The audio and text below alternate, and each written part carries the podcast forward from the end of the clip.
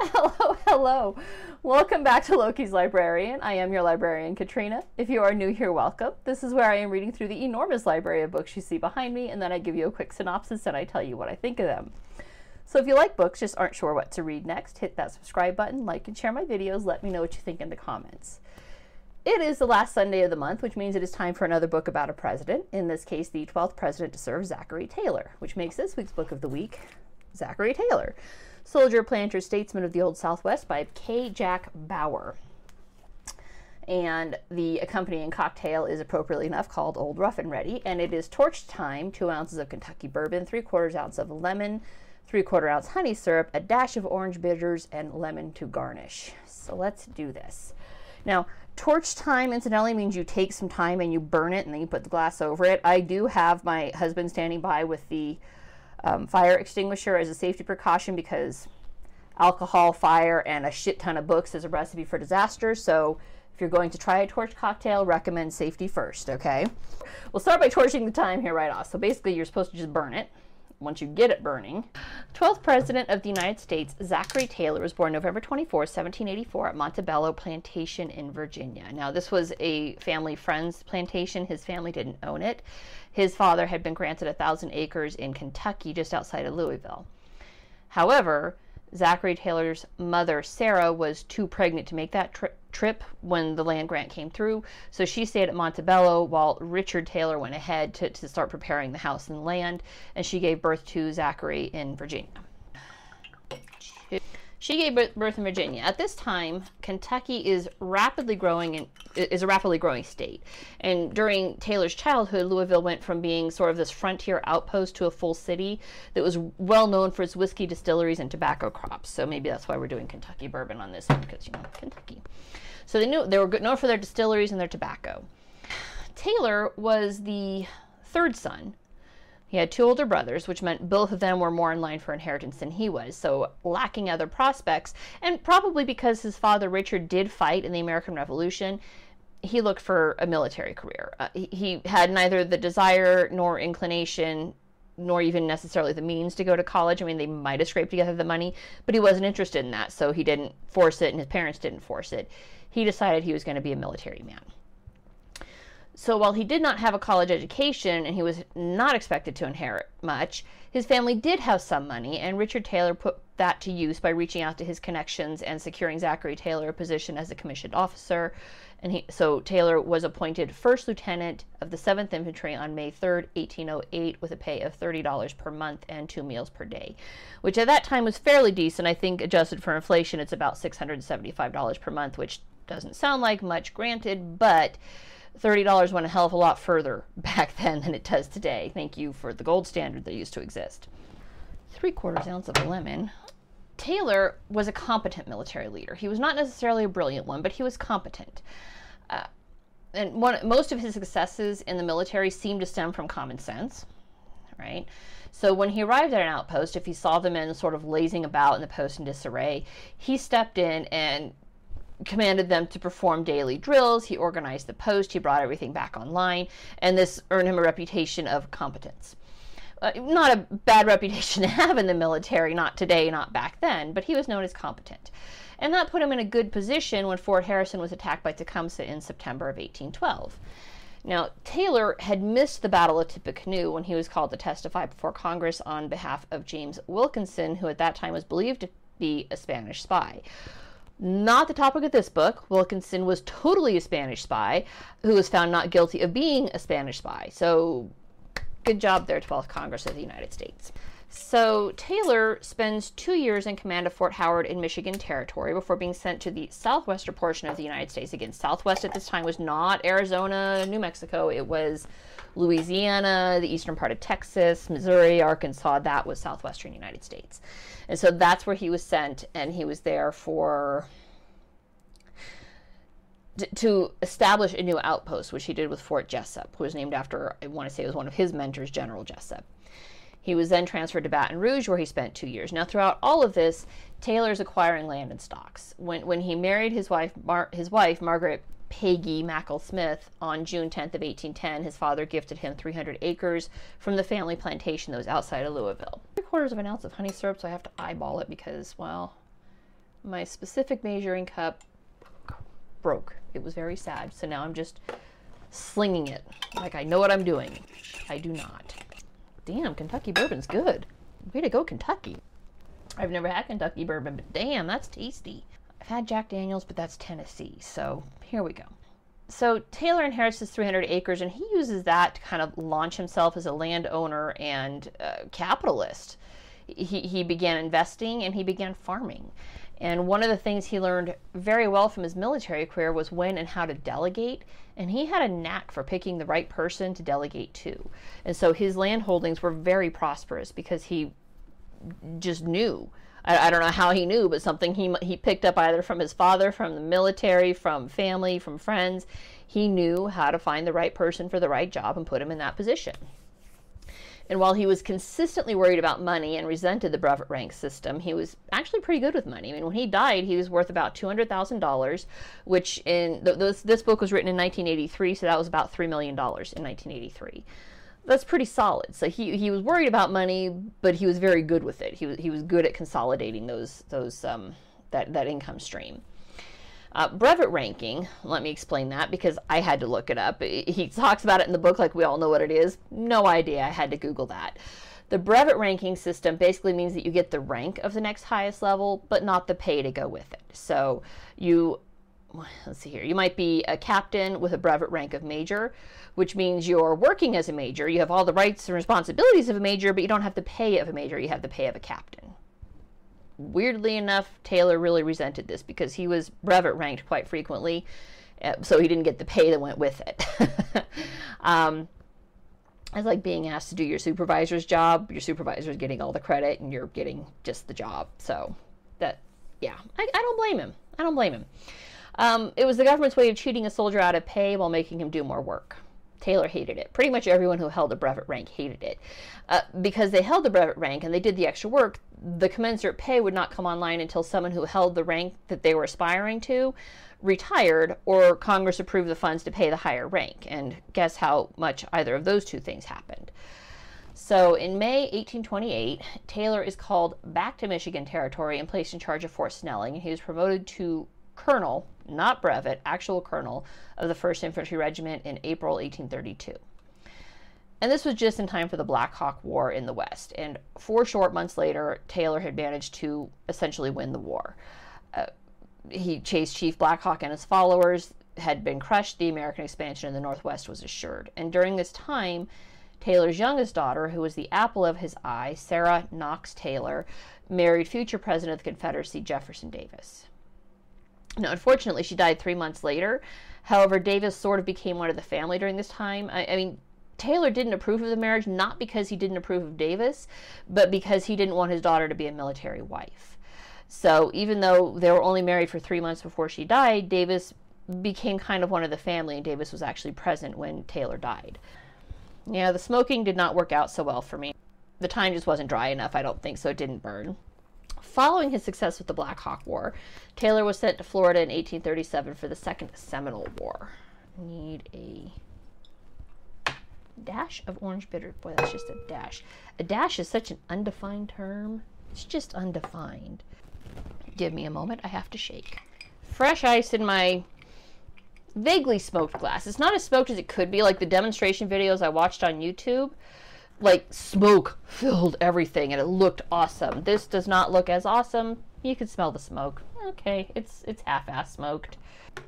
Okay, lemon juice in the eye is going to make for a really odd video with lots of crying. Following his success with the Black Hawk War, Taylor sent to Florida in 1837 for the Second Seminole War. Now, by this time, the Trail of Tears is well underway, implemented by Jackson and Van, uh, yeah, Van Buren.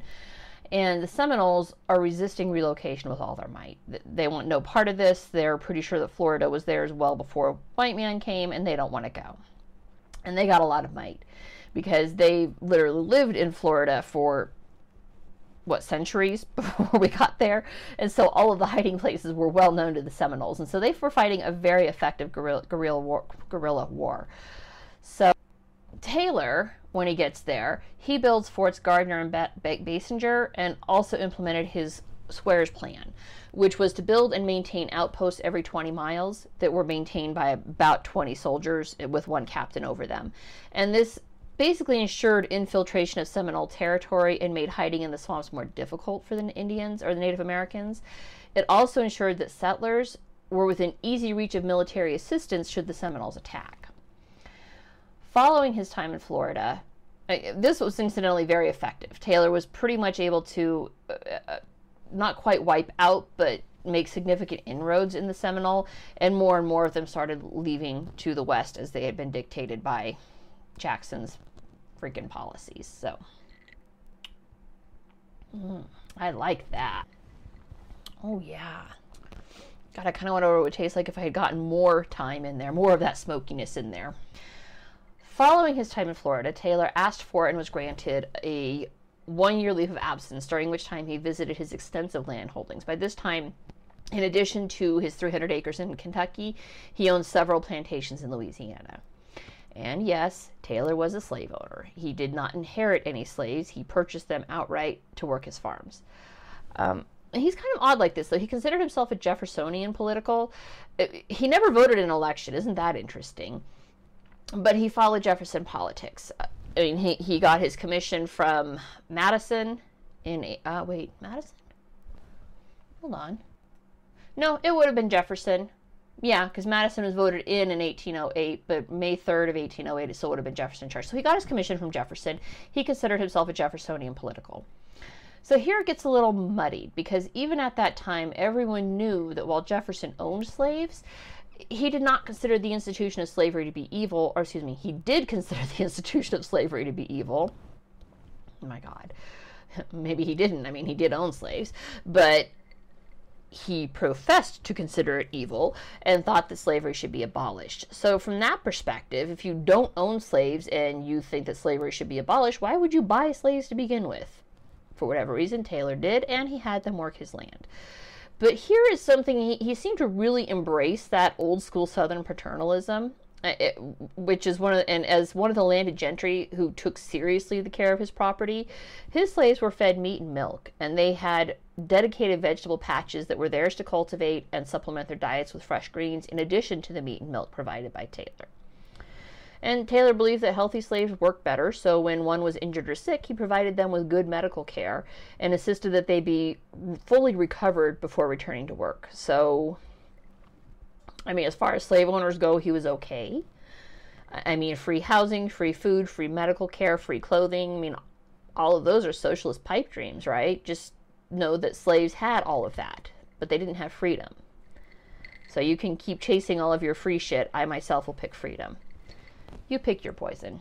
Uh, um, I'll get off that soapbox now. So, 1844, President Taylor is working diligently on annexing. President Tyler is working diligently on annexing Texas, and in anticipation of that annexation, Taylor is sent to Fort Jesup in Louisiana, and that's basically where he's going to wait until the annexation is completed, so that he can go in and secure Texas for Texans in America. And he waits in 1845, Polk is sworn into office, and Taylor is still waiting. And then, so he's man on the ground when Polk says, okay, we need somebody to move in and secure the Rio Grande. We want the Rio Grande to be our southern border, not the Nueces River, which is, I think, what Mexico wanted. So, 1846, he's sent into the Rio Grande, and that's where he's at when Mexico takes offense to the fact that Polk has arbitrarily decided that the Rio Grande is where our southern border is, and the Mexican American War starts. And Polk is not consistent in the orders he's given and the directives, which leaves Taylor to kind of do his best with the mixed messages and orders that are delayed by distance in an era pre telephone and pre internet. Uh, yes, they had the telegraph, but telegraph lines had not been strung to Texas, so messages were sent via courier, which could take months. So by the time action has already happened, new orders could be on the way that countermanded what that action was. Taylor, by this time, has been promoted to general. Not, again, I don't believe brevet, he was just a full general. And while he was capable general, again, he was not a brilliant commander.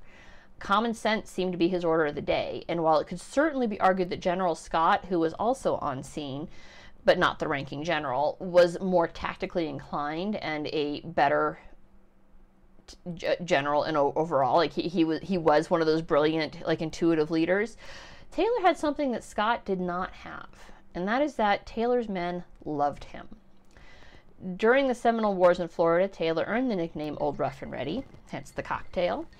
And owing to his penchants for digging into the dirt with the men, that's how he earned that. He he lived with them. He didn't just when he got to an outpost, he didn't just say, "Well, you guys do this and you guys do this, and I'm going to sit in my study and have scotch or bourbon, as the case may be." Um, he would build it with them. He was there in the dirt, you know, dirt under his fingernails. He would help you know dig out trenches, erect palisades, plant crops. He when when they had field maneuvers, he camped with his men. He didn't have himself keep himself separate. He was very much part of them. Uh, so much so that when new arrivals would show up, Taylor was frequently mistaken for being one of the other troops.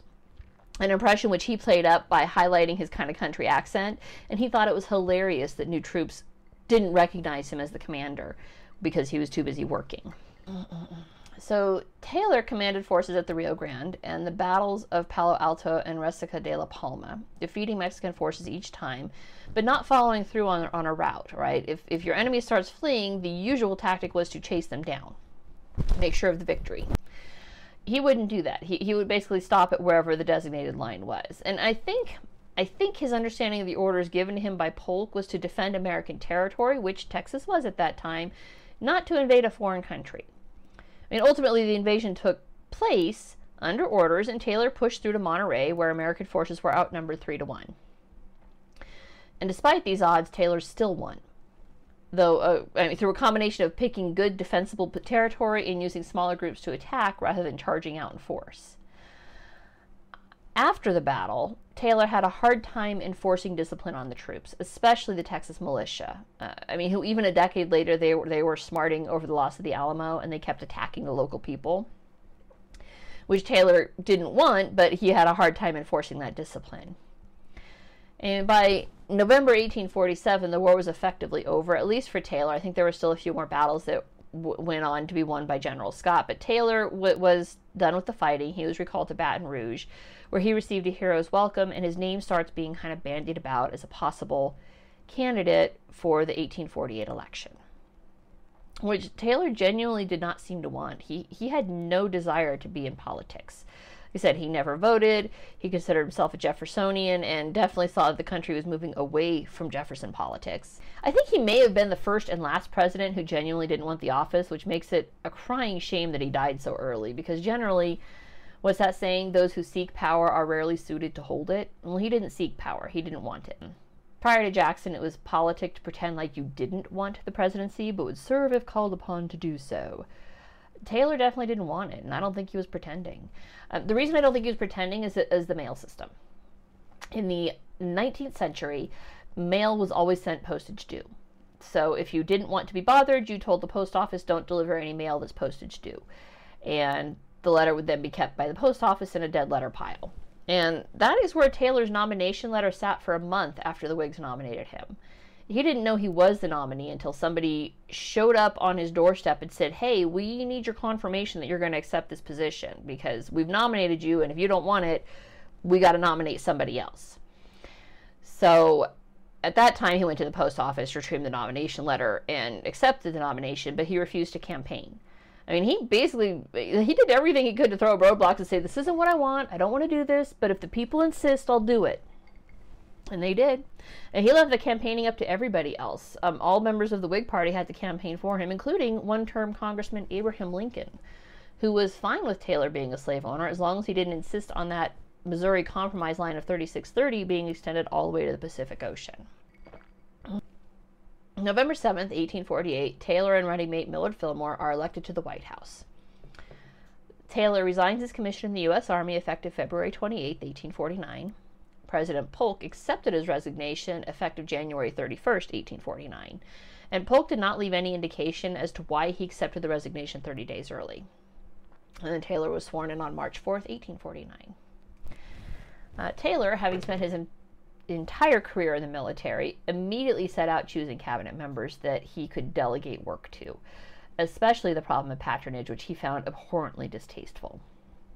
Unfortunately, so did members of his cabinet, and at least one resigned or refused the position because he didn't want to deal with patronage requests. His first year in office was spent dealing with several funerals, including former President Polk, who died two months after stepping down and former First Lady Dolley Madison. And I believe Taylor was the first one to coin the phrase First Lady. And that's been the, the wife of the president has been known as First Lady ever since. And the matter of dissolution of the Union was the primary call of the day, and that was increasingly more likely. And in true keeping with his Jeffersonian principles, Taylor refused to extend slavery to any territory, leaving it up to the territories themselves to def- decide if they wanted slavery. And California was rapidly preparing their constitution and petitioning joining the United States as a non slave owning state. The Mormons, who had taken over Utah territory, wanted to maintain a sovereign nation between the Sierra Nevadas and the Rocky Mountains, all the way north of the Canadian border, and leaving themselves an access route to the Pacific Ocean through California. Now, that was a weird dream because there's, I can't imagine it.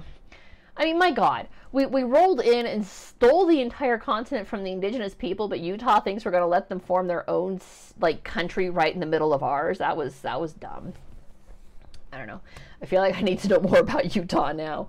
But by and large, I, I, mean, okay, so Utah did eventually petition to join the United States, and their petition was rejected for several decades, probably owing to the polygamy which was allowed under Mormon religion at that time. Now, by and large, Taylor was a hands off president. He trusted Congress to do their job, which was probably a bit of a little bit naive and a bit of misplaced trust because he was a political neophyte, Taylor did not have a line into Congress, which meant that he was really not kept up to speed on what debates were ongoing in Congress. The ongoing debate of slavery and abolitionism was kind of the defining issue of the day, um, going on to July 4th, 1850, when Taylor attended a series of orations, which basically just means public speaking, at which occurred at the Washington Monument, which was then under construction and he drank iced water and chilled milk and ate cherries before walking home. Now, all of these things at that time had been advised to be avoided because of the potential outbreak of cholera. But he drank the water, drank the milk, ate the cherries, and the next day he had fallen ill and doctors were called in. And he grew steadily worse, Eh, he, dying on July 9th, 1850. His last words were, I have always done my duty. I am ready to die. My only regret is the friends I leave behind me which is pretty solid for last words. I think that most people who are cognizant of the fact they are dying feel the same way, right? I mean, they, they, they feel that they have lived their best life. Mostly, there are regrets. Most people regret the things they haven't done versus the things they have, incidentally. But mostly they regret those they're leaving behind, so that's pretty solid. Taylor was the second sitting president to die in office, and it was cholera he died of. The symptoms he exhibited were all classic signs of cholera. Um, not mentioned in this book, but something I know from reading Dead Men Do Tell Tales a few months ago by William R. Maples is that sometime after his death, it was rumored that Taylor had been poisoned by arsenic, which shares some similar symptoms to cholera.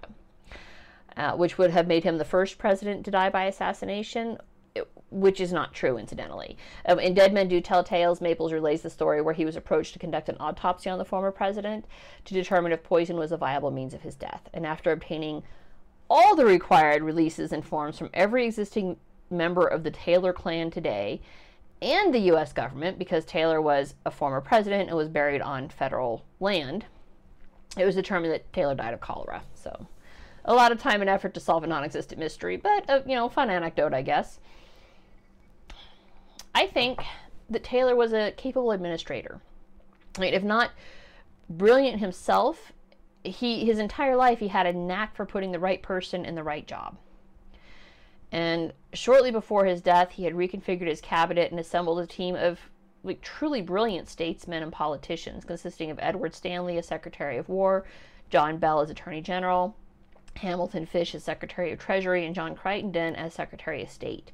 And these four were powerhouses of the day. They were highly capable in the roles they had been assigned to. And because Taylor was not a micromanager, if they had been left as the cabinet on Taylor's death, I mean, who knows? Who knows what would have been accomplished? Um, but Taylor died, Fillmore stepped in, and that's the story for next month because I don't know what Taylor did from there. Overall, this book was okay. Um, I, and I don't blame the author for that. I think he did the best possible job he could with the sources he had available. And what I mean by that is usually when writing about a president, the author depends on primary documents, right? Letters that were written to and from the man himself to kind of help flesh out his character. And so far, all of the biographies I've written have done exactly that because there's a wealth of documents available written by these former presidents and to them that tell you the story of who they were, right?